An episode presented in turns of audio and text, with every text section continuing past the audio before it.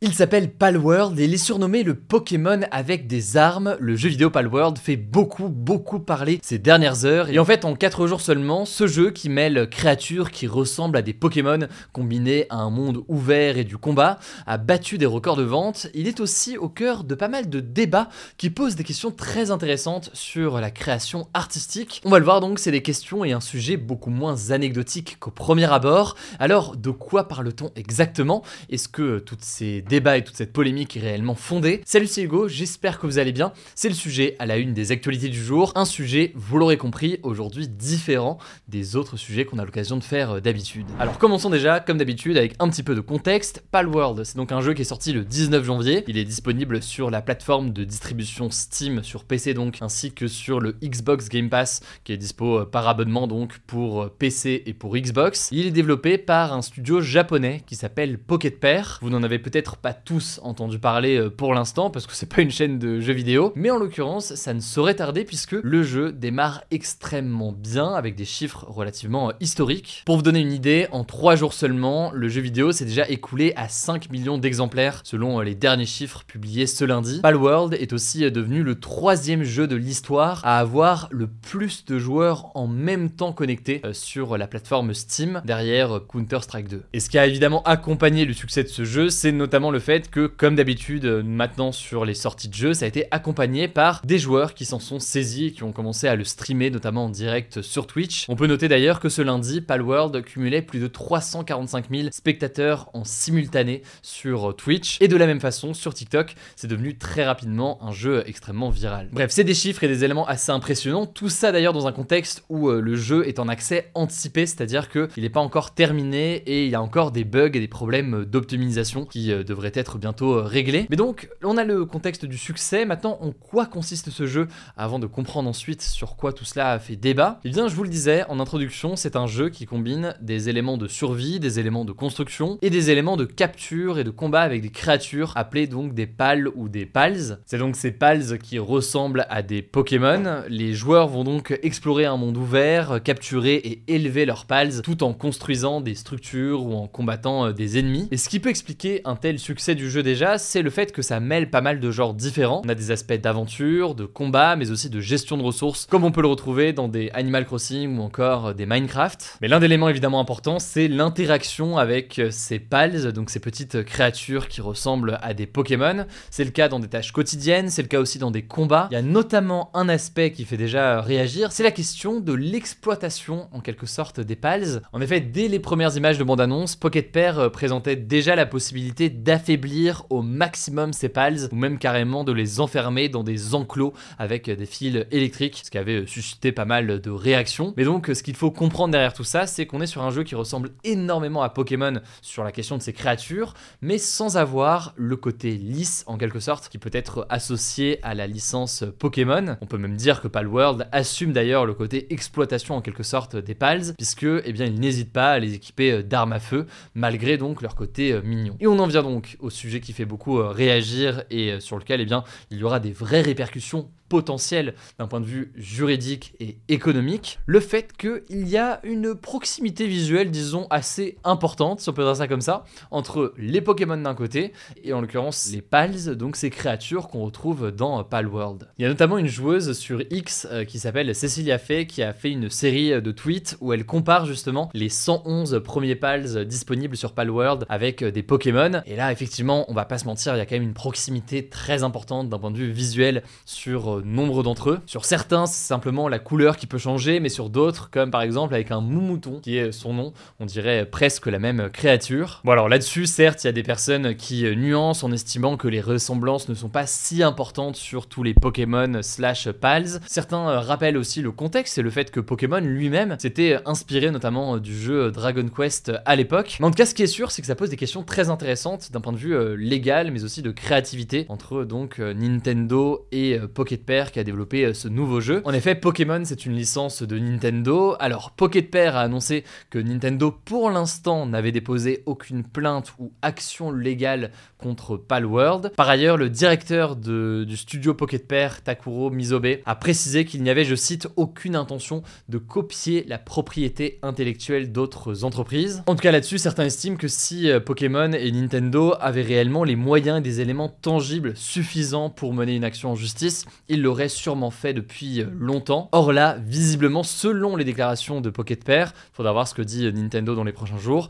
mais pour l'instant, il n'y aurait donc pas de plainte en cours. Ça c'est donc un premier aspect assez intéressant sur la question euh, des plagiats potentiels et de la limite sur tout ça. L'autre question qui se pose, c'est la question de l'utilisation de l'intelligence artificielle. En effet, il y a plusieurs internautes qui ont accusé le studio Pocket Pair d'avoir utilisé de l'intelligence artificielle pour créer le jeu euh, Palworld à la place donc vrais game designers, donc des personnes dont le métier est de créer euh, des jeux vidéo. Et le but du studio en ayant recours à une intelligence artificielle, ce serait d'économiser du temps, de l'argent euh, pour aller plus vite sur la conception du jeu, mais ça poserait en parallèle une question d'un point de vue éthique dans l'industrie du jeu vidéo et dans la façon d'utiliser de telles technologies. Et ce qui a en fait attiré notamment des soupçons, c'est le fait que Takuro Mizobe, qui est donc le dirigeant de Pocket Pair, s'est déjà exprimé plusieurs fois en disant qu'il était intéressé par l'utilisation de l'intelligence artificielle dans la création de jeux vidéo. D'ailleurs, il a fait un autre jeu qui s'appelle AI Art Imposter, qui repose justement sur l'intelligence artificielle. Cela dit, sur Palworld, il a estimé que, je cite,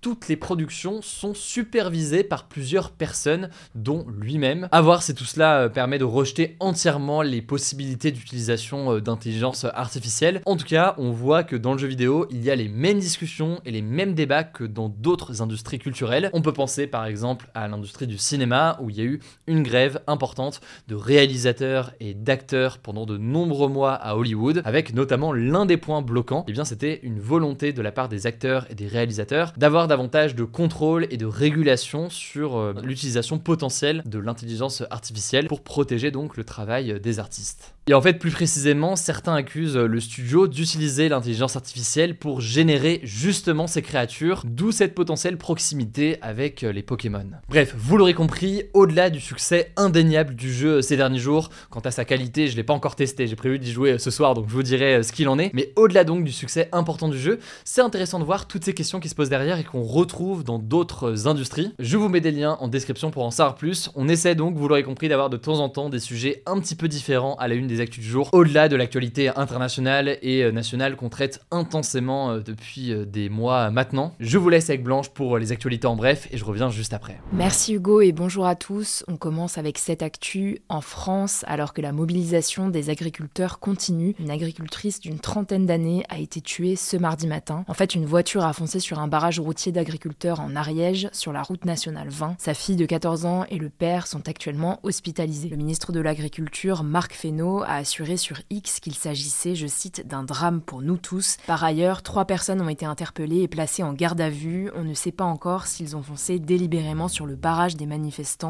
Suite à la mort de l'agricultrice, les syndicats d'agriculteurs, jeunes agriculteurs et la FDSEA de l'Ariège ont décidé de lever le blocage de la N20. Cependant, l'autoroute A7 est toujours bloquée dans les deux sens dans l'Isère. Plus largement, les agriculteurs ont continué ce mardi leurs actions pour obtenir des mesures concrètes pour améliorer leurs conditions de travail. Si vous voulez en savoir plus, on a parlé en détail des raisons de la colère des agriculteurs dans notre vidéo d'hier. Deuxième actu, un Français sur 10 est isolé et 1 sur 5 se sent seul selon un nouveau rapport de la Fondation de France sur les solitudes publié ce mardi. Plus précisément, 12% des Français, contre 11% en 2022, se trouvent en situation d'isolement total. Ça veut dire qu'ils n'ont aucun ou très peu de contact physique avec leur famille, leurs amis, leurs collègues, leurs voisins ou un milieu associatif. Selon l'étude, ce sont les Français les plus modestes, donc les chômeurs et les ouvriers, qui sont les plus exposés à l'isolement. La solitude concerne aussi particulièrement les jeunes.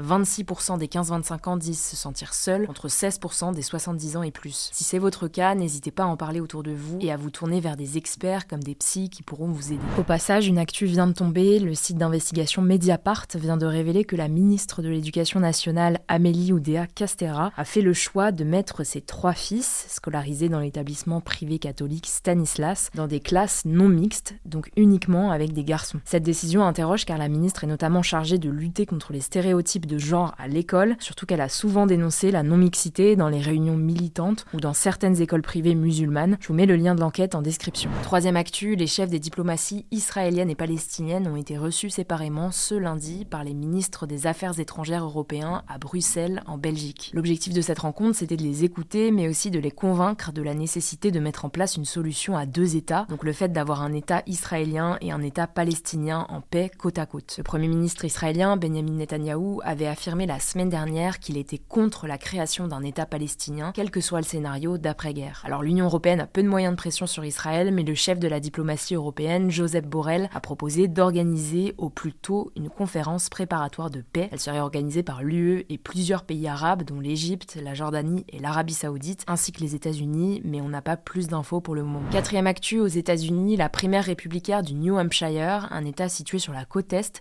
est organisée ce mardi et c'est une étape assez importante dans la campagne présidentielle. L'objectif, c'est d'élire le candidat républicain, donc le camp opposé au président Joe Biden, qui représentera le parti à la présidentielle en novembre prochain. Donald Trump, qui est largement arrivé en tête lors de la première primaire organisée dans l'Iowa, est donc face à l'ancienne ambassadrice à l'ONU, Nikki Haley. Si je vous parle de cette actu, c'est que parallèlement s'est aussi tenue la première primaire démocrate, donc le camp de Joe Biden au New Hampshire. Car oui, même si sa nomination est quasiment assurée du fait de son statut de président sortant, une primaire est tout de même organisée dans son camp et il est face à deux autres candidats. A noter que pour cette primaire, le nom du président ne figure pas sur les bulletins à cause d'un désaccord sur le calendrier électoral, mais les électeurs qui le souhaitent peuvent quand même voter pour Joe Biden en écrivant directement son nom à la main. En tout cas, certains estiment que Donald Trump pourrait remporter la primaire républicaine dès cette nuit du jamais vu. Cinquième actu, au Soudan, un pays du nord-est de l'Afrique, entre 10 000 et 15 000 personnes ont été tuées depuis avril dans une seule ville du Darfour, El Geneina, située à l'ouest du pays. C'est ce qu'a déclaré l'ONU dans un rapport paru cette semaine. En fait, depuis le 15 avril 2023, deux camps s'affrontent au Soudan. D'un côté, il y a l'armée fidèle au général Abdel Fattah al-Burhan et de l'autre, les forces de soutien rapide, une milice menée par Mohamed Hamdan Daglo, l'ancien numéro 2 du pouvoir militaire. Et donc, selon les experts de l'ONU, l'avancée des troupes des forces de soutien rapide dans le pays s'accompagne de nombreux massacres qui pourraient relever de crimes contre l'humanité selon les experts.